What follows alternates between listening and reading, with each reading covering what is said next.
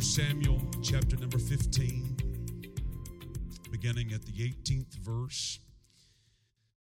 1 Samuel chapter 15, verse number 18. And the Lord sent thee on a journey and said, Go and utterly destroy the sinners, the Amalekites, and fight against them until they be consumed. Wherefore then didst thou not obey the voice of the Lord, but didst fly upon the spoil, and didst evil in the sight of the Lord? Verse 20 says, And Saul said unto Samuel, Yea, I have obeyed the voice of the Lord, and have gone the way which the Lord sent me, and I have brought Agag, the king of Amalek and have utterly destroyed the Amalekites. But the people took of the spoil, sheep and oxen, the chief of the things which should have been utterly destroyed. They took those things for this purpose to sacrifice unto the Lord thy God in Gilgal. And Samuel said, verse 22, Hath the Lord as great delight in burnt offerings and sacrifices as in obeying the voice of the Lord? Behold, to obey is better than sacrifice, and to hearken to hearken unto the voice and the direction of the Lord is better than the bringing of the fat of rams.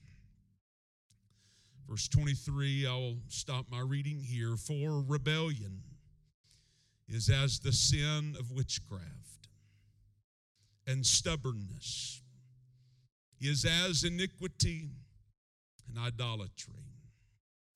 Because thou hast rejected the word of the Lord he hath also rejected thee from being king. I don't know about you, but I feel such a witness of His Spirit in this room even right now. I want to be accepted of the Lord. I want to be receptive of His Word and acceptable in His sight. Next to that dark character numbered among the 12 closest to Christ. Judas Iscariot, we know his name to be. Next to him, there is no tragic figure in all of Scripture more tragic than this man of which we read today, this king of Israel named Saul. No man has ever gotten off to a better start. And tragically, no man has ever had such a sadder finish. Saul was a tall man with a striking appearance, gifted in the areas of leadership. His reputation all throughout Israel was that of, of courage and generosity. Samuel said in 1 Samuel chapter 9 and verse 2 there was not among the children of Israel a goodlier person than he. Therefore, it was at the cry of the people of Israel Give us a king. At that request, at that admonition on their part, it was no surprise that the son of Kish from the tribe of Benjamin would be the chosen vessel. And this man would become the first anointed king of Israel.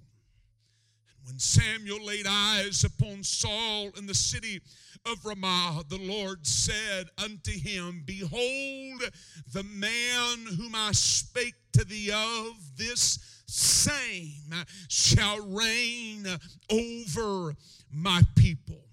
And there in that 10th chapter of First Samuel, and in that first verse, we read Samuel uh, took a vial of oil uh, and poured it upon his head, uh, saying, The Spirit of the Lord uh, will come upon thee, and thou shalt prophesy with them, uh, and shalt be turned into another man, uh, for God is with thee.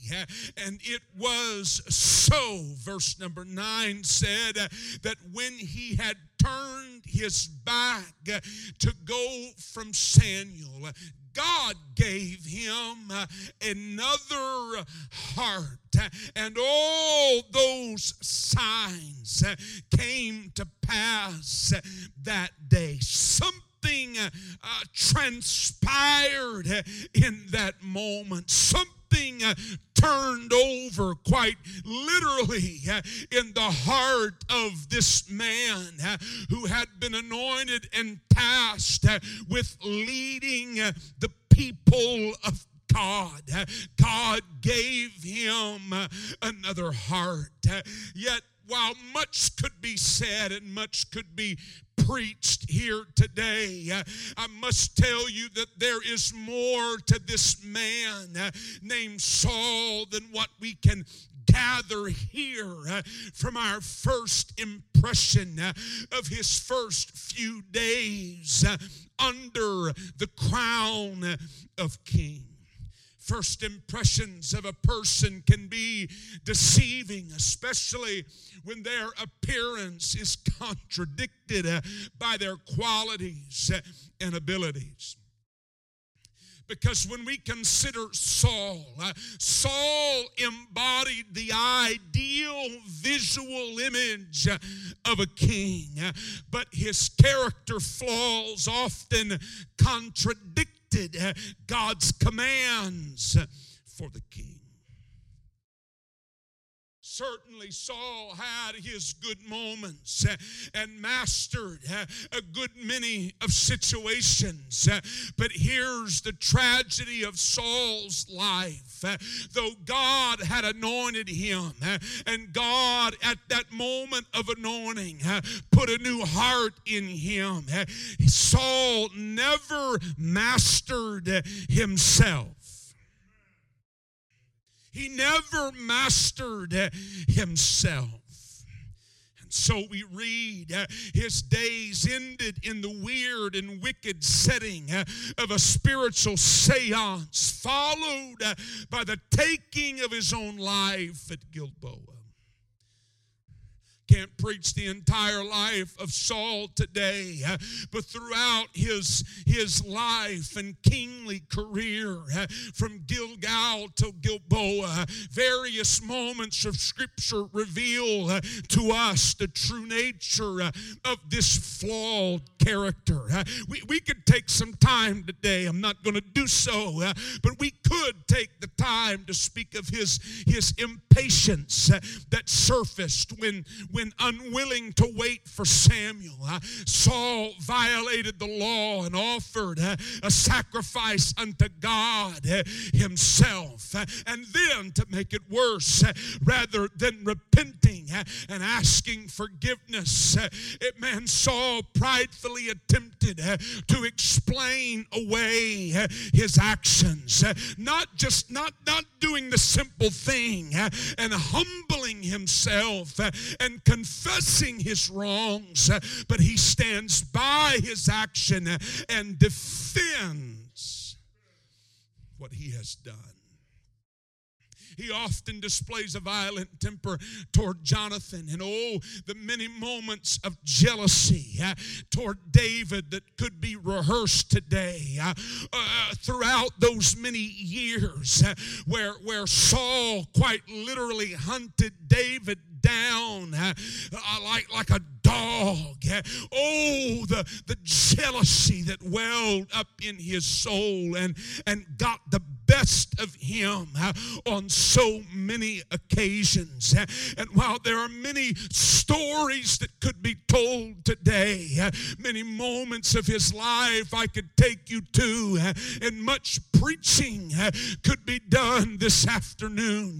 Suffice to say, the episode that truly reveals the heart of Saul's trouble is found here in this 15th chapter Uh, of the book of First Samuel, where we read uh, of the slaughtering uh, of the Amalekites in the first verse of that chapter, eh, Samuel says unto Saul, The Lord sent me uh, to anoint thee. Eh, you are the anointed, God appointed king of his people.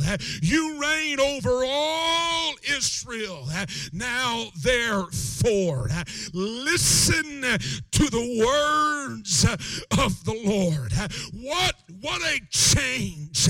Oh, how Saul's life could have been altered and so drastically different eh, if he could have just grasped a hold eh, of what the prophet was saying eh, in this moment.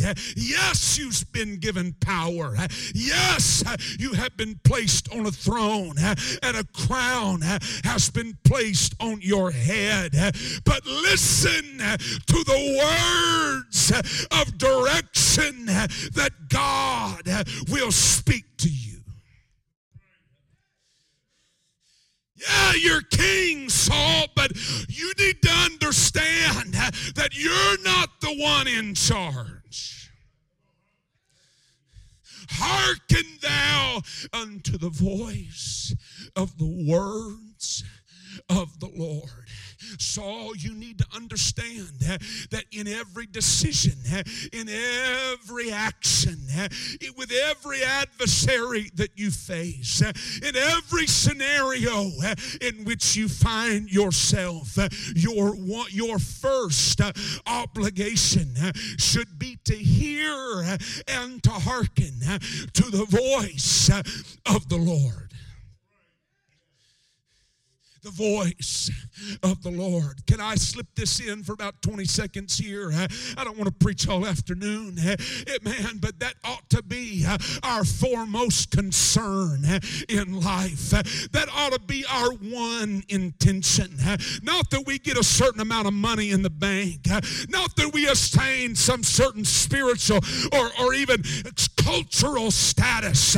Our one desire, our foremost motivation ought to be that above and before anything else, I need to hear what the Spirit is saying. I need to have an ear that is tuned that I might hear the voice of God. If you if somebody would leave this service today having made that intention, eh, amen, it would set the trajectory for your life forever. To hear the voice of the Lord. But as all of us so so evidently understand that the hearing of and the hearkening of that voice becomes such a challenge because there are so many other voices. The Lord says, I remember that which Amalek did to Israel how he laid wait for him in the way. I'm, I'm just preaching now right through these verses in 1 Samuel chapter 15. I remember how Amalek, what he did to Israel, how he laid wait for him in the way when he came to, from Egypt. Now, here's what I want you to do, Saul. Here is the word of the Lord. Here is what the voice of God is saying Go and smite Amalek and utterly destroy all they have. Here's the directive slay them all and don't leave anything alive. Don't spare anyone or anything. Slay both man and woman, infant and suckling, ox and sheep, camel and donkey, everything that they have, all that they are. Go smite and kill. Saul smote the Amalekites and he took Agag, the king of the Amalekites, alive. He took him alive, but utterly destroyed all the people with the edge of the sword. Saul and the people spared Agag and the beast of the sheep. Understand, listen closely. God said, Kill, smite, and destroy. Eh, yet Saul and the people eh, spared Agag the king. They spared, they kept eh, the very best of the sheep, the best looking oxen in the field, the finest of the fatlings, the very best of the lambs, and all that was good they kept alive set aside for themselves and would not destroy those good things that belong to the Amalekites. That the direction of God was to go smite and destroy, yet they only destroyed those things that they, through their own observation, rendered to be worthless and despicable. The voice of the Lord though unheeded by Saul, was still heard by the prophet Samuel. And while Saul so quickly had disregarded the voice of the Lord, there was someone in his life, there was a man of God that was still in tune with what the voice of God was saying. Amen. First Samuel 15 and 11. Amen. God said, It repenteth me that I have set up Saul to be king, for he is turned back from following me. Samuel, here's a word of insight. Here, here's a word of knowledge. He hath not performed my commandments. And so here we read in this 11th verse Samuel becomes grieved grieved and sorrowful eh, at the thought of this one man who has been anointed and tasked eh, with reigning over the, the affairs of God's people. Eh. He has become, he has become so lax and he has turned back in his following of God and has not done what God has asked of him. Oh, what a grievous thing that is, ladies and gentlemen. Oh, what a what a sorrowful thing it is to think of a soul, eh, eh, man, eh, a soul having turned back, a soul having given up on the God that once blessed and anointed them. I feel my help right now. Oh, it is a grievous thing. Can I preach to somebody in this room right now that maybe you've been wrestling with those thoughts of just giving it all up, turning back to this world Eh, and living the life that you used to live. Can I preach to you for just a moment? Eh, you have nothing to go back to, eh, you have nothing to turn to. There is no one else, there is nobody else that will love you, that will care for you.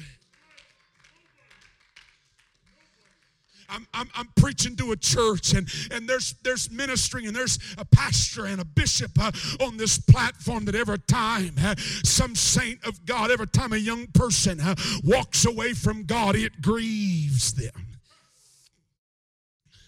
Every time some adult fails to fulfill the will and the purpose of God upon their life, it grieves them. It moves them to a place such as it moved Samuel. Beyond just mere grief, it moved him into a place of intercession. The Bible says that Samuel was not only grieved, but he cried unto the Lord all night long man of God couldn't sleep. The man of God couldn't, couldn't be at rest. The man of God couldn't set the cares and the affairs of God's people aside and close his eyes. Man, but he was up all night long calling for help, uttering loudly a request for God to intervene. And God directs the prophet after his grieving and after his interceding in the night. The Bible, or God rather, instructs Samuel to intervene himself. And so we read in that 12th verse Samuel rose early to meet Saul in the morning upon finding Saul at Gilgal, Saul greeted Samuel by saying, Blessed be thou of the Lord. This is Saul speaking. Saul greets the prophet. He puts on his holy appearance. Anybody, anybody, don't you just love fake people?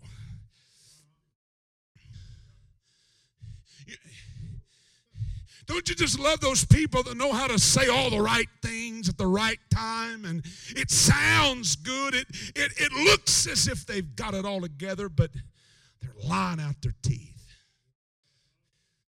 Maybe you don't have those folks in Michigan. Saul seems to put his best suit on. He gets his nicest tie. He parts his hair just right. He puts on those, those three or four squirts of cologne and he walks into the house of God on a Sunday afternoon uh, looking like the next best thing to God. Blessed be thou, he greets the prophet. Blessed be thou of the Lord. I have performed all the commandments of God. There may be others here that have backslid this week. There may be others that have slipped, but bless God. Look at me. I've got it going on. It's getting quiet in here. Nobody knows to laugh or to cry or to pray. I feel pretty good. I'm just.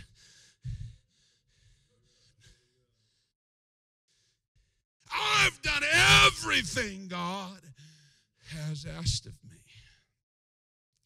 To which Samuel responds, I love this.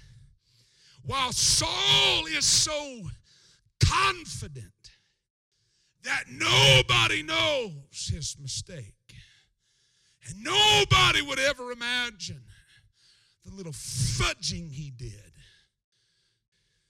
in the midst of his obedience. While he is so confident that he has slidden past, the prophet says, What meaneth this bleating of the sheep in my ears? Hey, Saul, your suit looks good. I love that tie. And, and let me know what kind of cologne that is, but there's something that doesn't add up. I know you're telling me you've got all your I's dotted and you've crossed every T, but there's something I hear that brings a little confusion to the scenario. If you have done everything God has asked of you, then why do I hear the baying of sheep? Why do I hear sheep in the background? Why are the cattle lowing in the background of our conversation? If anybody knew what God had said, Samuel knew. Samuel knew God had said, Go smite the, the Amalekites and kill them all. Don't leave anything. And he heard the words that were coming out of Saul's mouth. But the sound of the sheep and the cattle let him know that there's something that Saul has tried to hide. There's something he has committed eh, and he has just swept under the proverbial rug. Can I preach to somebody this afternoon? We may profess eh, that everything is well eh, with our soul. We may look good and we may appear to have it all going on, but you be sure your sin will find you out. Because hear, hear me today, it does not matter how well you may think you have concealed your sin. It doesn't matter how slick and sly you think you were. It doesn't matter how successful you think you were at masking your great mistake. At some point, the sheep is going to baa at some point, the, the cows are going to move. At some point, your cover's going to be blown. At some point, when, when the Spirit of God starts moving, something's going to get exposed. Those sheep that you should have slaughtered those sins you should have put under the blood, those iniquities that you should have dealt with. They're going to make their sound at the most inopportune time. I know I'm driving this home, but God said, Kill the king, destroy the people, and slay the livestock. Therefore, the voices of the sheep and the cattle were voices that Saul should have no longer been able to hear.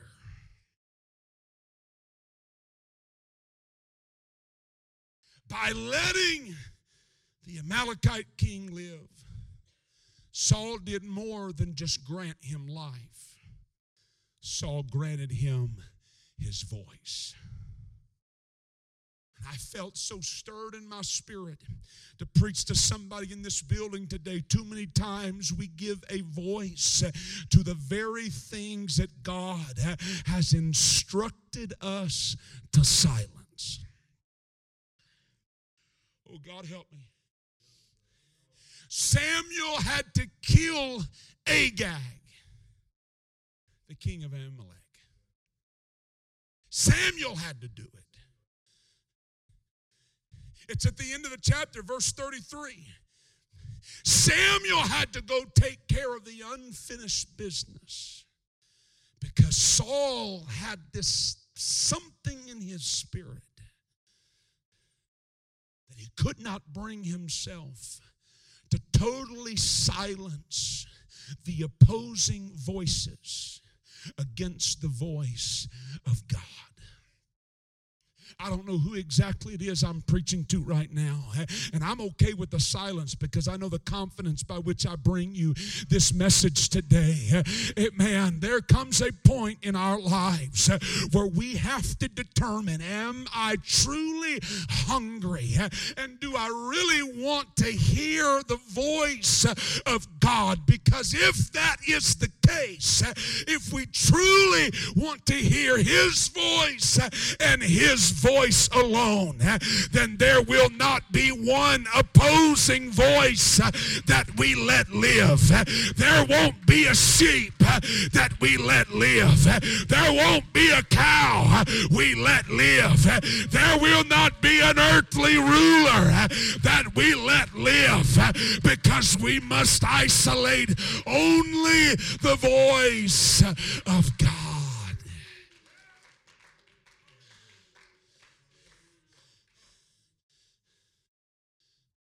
I can't because this really isn't even my sermon. I got I got to get there. But the man of God should have never even had to confront the enemy that God had instructed Saul to conquer. Samuel told Agag, verse 33 As thy sword hath made women childless, so shall thy mother be childless among women. And Samuel hewed Agag in pieces before the Lord. This was an enemy that Samuel should have never had to confront. Had Saul done what he had been instructed to do of the Lord hit this and I'm going to move on. But why does Pastor stand in this pulpit and preach some of the things that he does? Why does Pastor ask some of the questions that he sometimes asked? Why, why does Pastor and, and Bishop sometimes feel compelled to pray for specific things and specific people? Why in the middle of the night are they awakened to deal with things in the spirit? Eh, man, could it be eh, that because God is compelling them eh, to deal with some devils and expose some spirits that you and I have yet to deal with ourselves?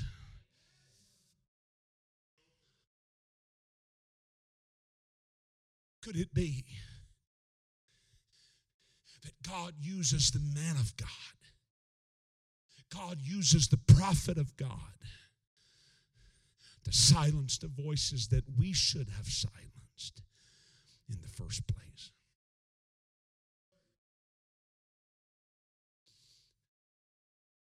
But this wasn't the only voice that was drowning out the voice of the Lord.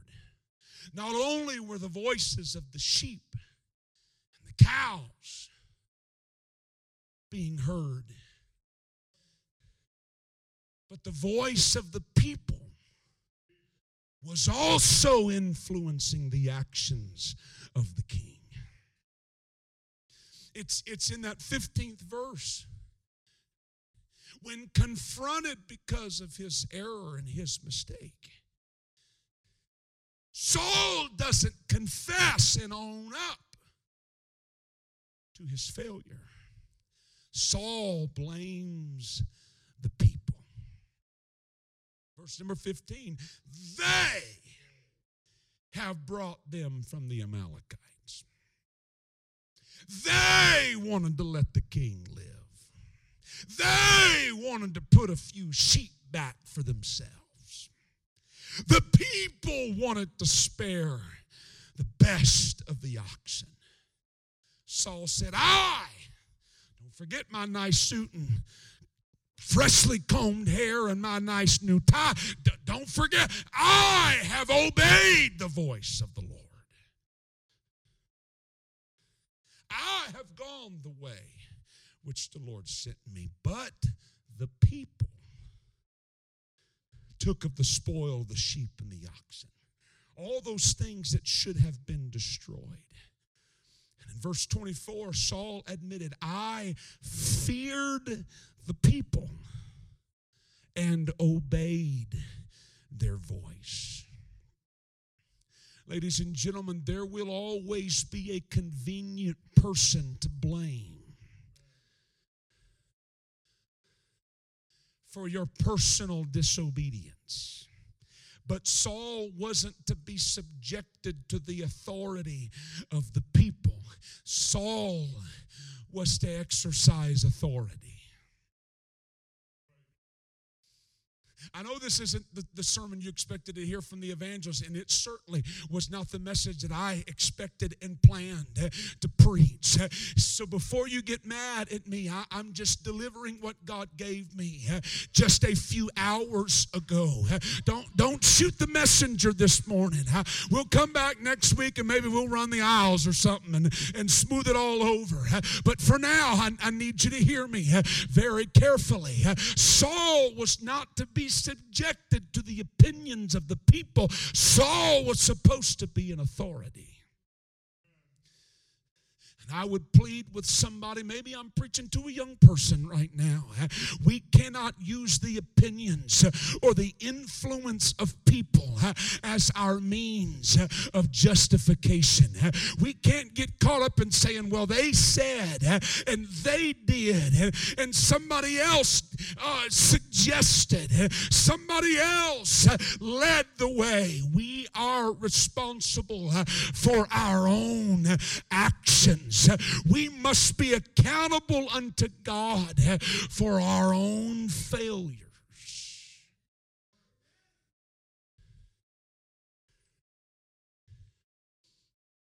And Saul not only blamed the people, but he went a step further and credited the people for wanting to make sacrifices unto the Lord. It was their fault. They did it, not me. But they did it so that they might sacrifice unto the Lord. And the prophet had to help Saul understand they had disobeyed God. But somehow they thought that they could right their way out of a wrong. I'll get to my sermon in just a minute, but how foolish it is for us to think that we can twist our sins eh, and that we can skew our, our failures eh, and somehow eh, make them acceptable unto the Lord. Cain thought he could do the same. Cain thought he could bring of the very best of, of his farm and it would be acceptable in the sight of God. But he found out, just as Saul did, we must do God's things God's way in the doing of God's things, in the going about of God's will, in our efforts to be obedient to God's voice. We can't take our own liberty and define God's will for ourselves. We can't misinterpret His direction. We must do what God has asked of us in the way God hath desired.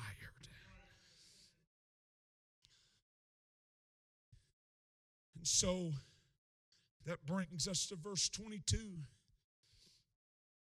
Samuel says, I hear what you're saying, Saul. But really, does the Lord delight in burnt offerings and sacrifices as much as He delights in the obedience to his voice. Saul, somewhere you have allowed all these other voices to drown out the voice of God. And you've become convinced that the, the results of other voices can somehow justify your disobedience to the voice of God. Samuel said, Lest I be misunderstood. Saul, hear me right now. Behold, to obey is better than sacrifice. The prophet wasn't belittling sacrifice. but rather he was emphasizing the fact that sacrifice is only acceptable upon the grounds of obedience. Thank God for a preacher. Thank God for more than that. Thank God for a pastor. Thank God for a man of God that will step to this pulpit week in and week out. And he is not afraid, amen, to rise up against the voices in your life that are contrary to the voice of God. You ought not despise the ministry of your pastor. You ought not despise, this ain't in my notes, but somebody here, you ought not despise the preaching uh, of the Word uh, of God. Uh, sometimes it'll lift you up, uh, sometimes it'll put a smile uh, on your face, uh, sometimes it'll make you run, sometimes it'll make you dance, but sometimes it will correct your spirit.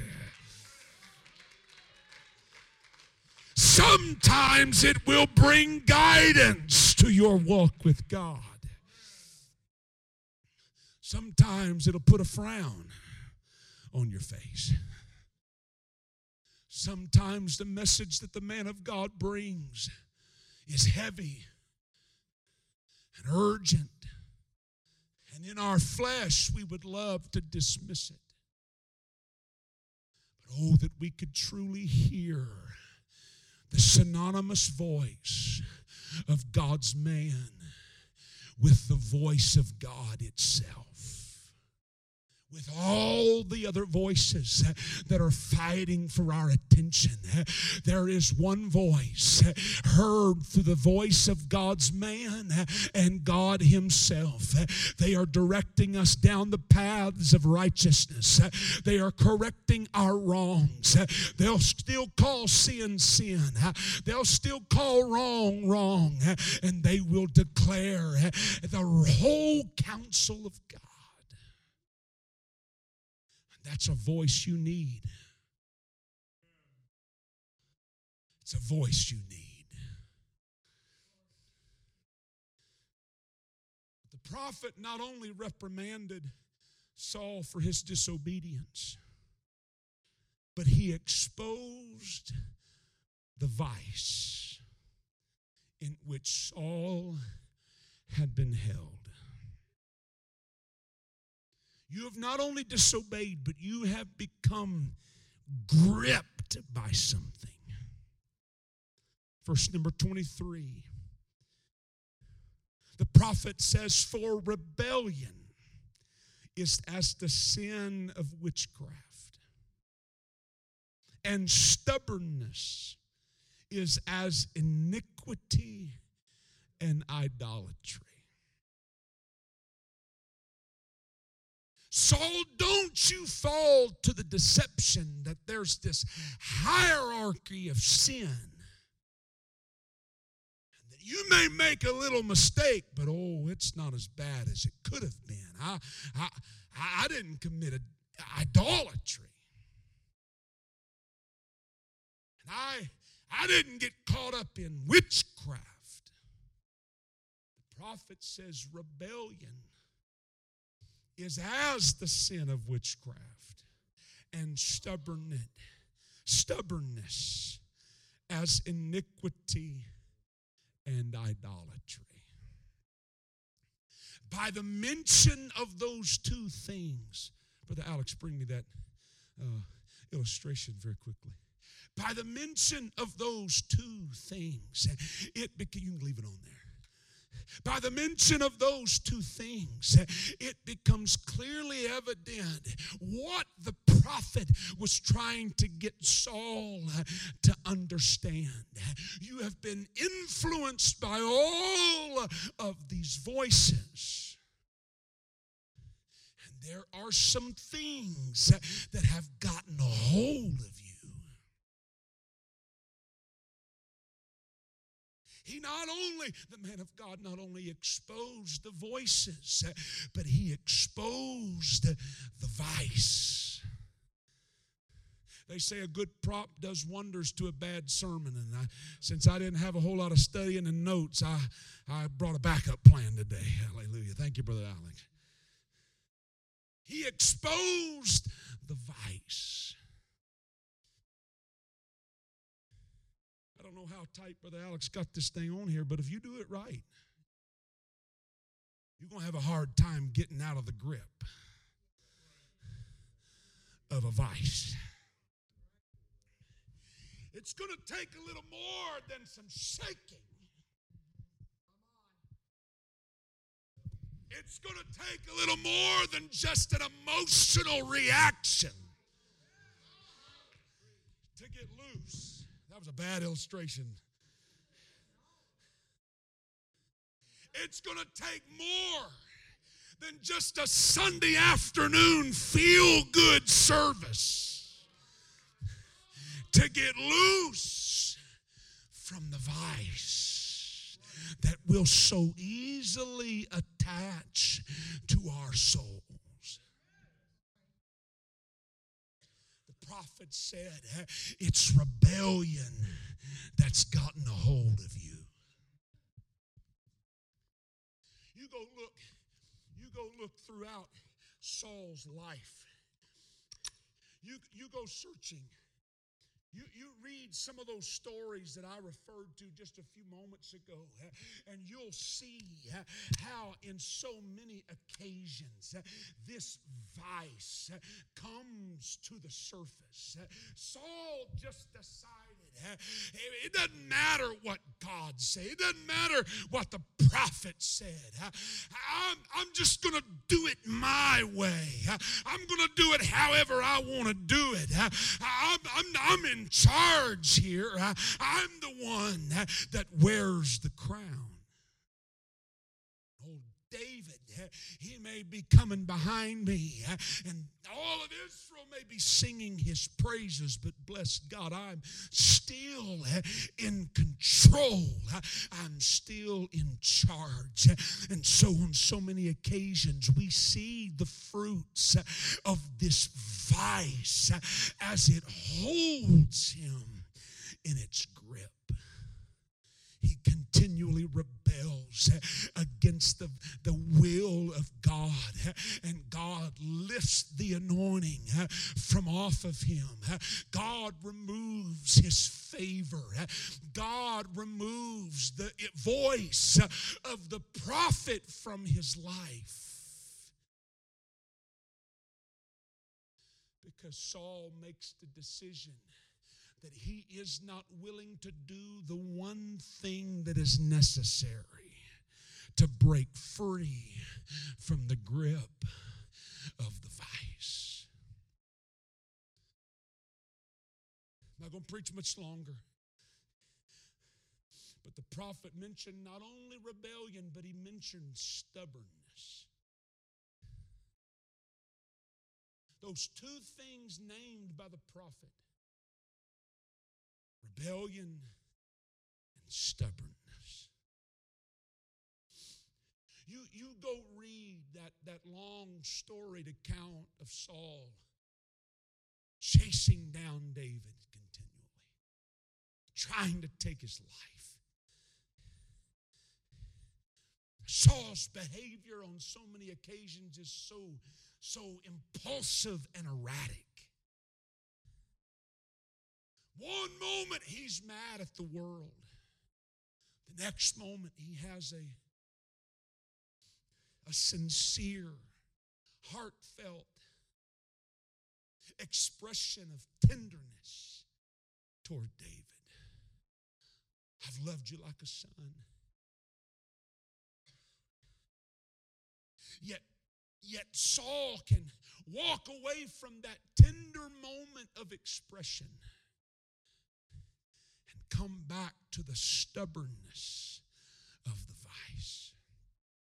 Saul, on occasion, would admit verbally David's anointing and David's appointing as the next king of Israel. But because of the grip that stubbornness had, on his soul.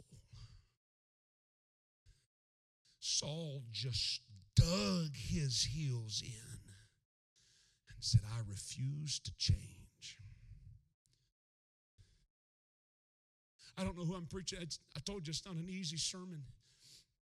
I don't have a target on anybody's back today. Please, I, I trust that you can you can sense uh, the, the, the, the, love and, and the compassion by which I felt this message this morning.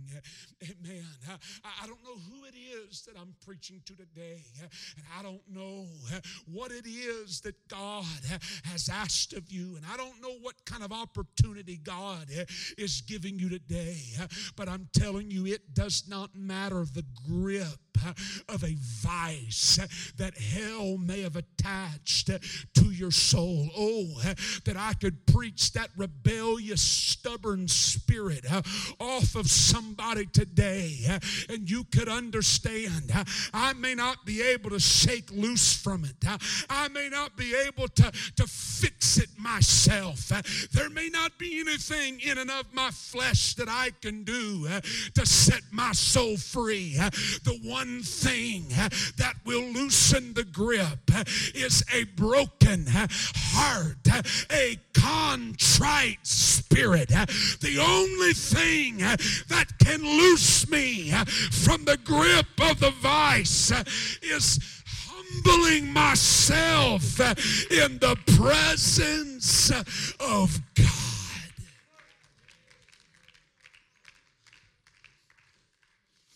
Preaching to somebody in this building. I don't know who you are and I don't know what that vice's name is, but I feel like there's somebody in this building that for years uh, you have been held under the grip of a vice. Something has ensnared you, something has held you. And I've come to tell you everything can change by one humble prayer of repentance on a Sunday afternoon.